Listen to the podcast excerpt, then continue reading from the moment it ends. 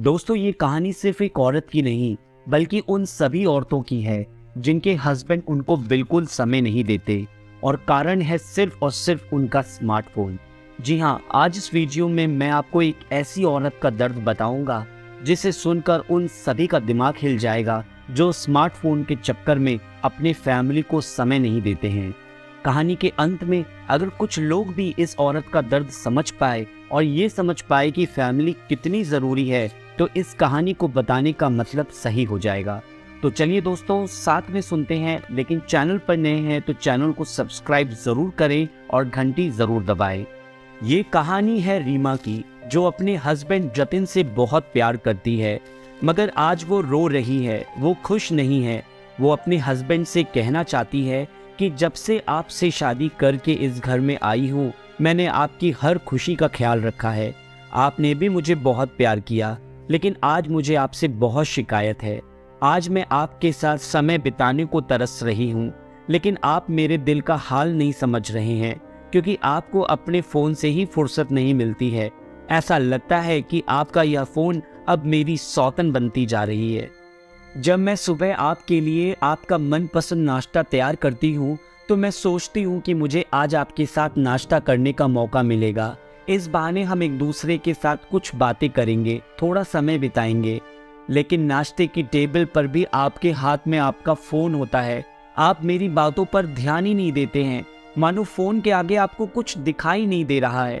पहले तो आप मेरे नाश्ते की तारीफ़ करते थे, मेरे खाने की तारीफ़ करते थे।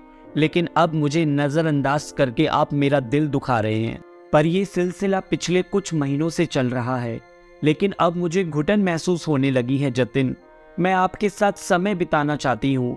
क्या मोबाइल आज मुझसे बढ़कर हो गया है? पहले तो आप मेरे साथ समय बिताना पसंद करते थे। आज मेरी तरफ़ देखते तक नहीं, बस अपने फ़ोन में ही लगे रहते हैं। जतिन, मैं अंदर से टूट रही हूँ। शादी के वक्त आपने जो वचन लिए थे, आप सब भूलते जा रहे हो। आपको अपना स्मार्टफ़ोन तो नज़र आता है, मगर स्मार्ट बीवी नज़र नहीं आती। पहले आपके हाथ में मेरा हाथ होता था। लेकिन आज आपके हाथ में 24 घंटे सिर्फ़ मोबाइल ही रहता है। पहले आप मेरे चेहरे को देख करके खुश होते थे, आज मोबाइल स्क्रीन देख करके खुश होते हैं। शायद अब आपको मेरी ज़रूरत ही नहीं है, मैं सिर्फ़ आपके लिए एक काम करने वाली मशीन बन करके रह गई हूँ।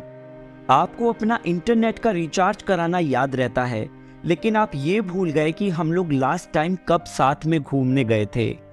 रात को सोने से पहले आप फेसबुक के मैसेज देखना नहीं भूलते हैं।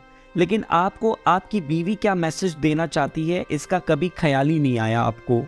तो जतिन, आज मैं आपसे कहना चाहती हूँ कि मोबाइल इस्तेमाल करिए, लेकिन इतना भी मत करिए कि जो हमारे रिश्ते पर हावी हो जाए। हमारे रिश्ते के बीच की दूरियाँ इतनी बढ़ती जा रही हैं, जिसका आपको अंदाज़ा ही नहीं है। आप दूर के लोगों को जोड़ने के चक्कर में अपनी पत्नी को ही अपने आप से दूर कर रहे हैं। जतिन मेरी घुटन को समझो, मुझे आपसे और कुछ नहीं चाहिए। मुझे सिर्फ़ आपका थोड़ा सा समय चाहिए। मैं अंदर ही अंदर घुट रही हूँ। कहीं ऐसा ना हो जाए, जब आप मेरे पास आना चाहें, तब तक मैं ज़िंदा ही ना रहूँ। क्योंकि यह घुटन मुझे अंदर ही अंदर तोड़ रही है। फिर आपके पास आपका सिर्फ़ फ़ोन होगा। मैं नहीं। दोस्तों, ये समस्या सिर्फ़ एक औरत की नहीं है। ये आज घर घर की समस्या है। अगर आपने भी इस तरह का दर्द महसूस किया हो, आप मुझे कमेंट बॉक्स में ज़रूर बताइएगा। इस कहानी के अंत में अगर आप इतना भी सीख पाए कि मोबाइल इस्तेमाल करिए, लेकिन उतना ही इस्तेमाल करें जितना की ज़रूरत हो, और अपनों को समय दीजिए, कहीं ऐसा ना हो कि बहुत देर हो जाए। मिलूँगा आपसे एक और कहानी के साथ। वीडियो को लाइक, शेयर करना मत भूलिएगा, और चैनल को सब्सक्राइब करके घंटी ज़रूर दबाइएगा। जय हिंद।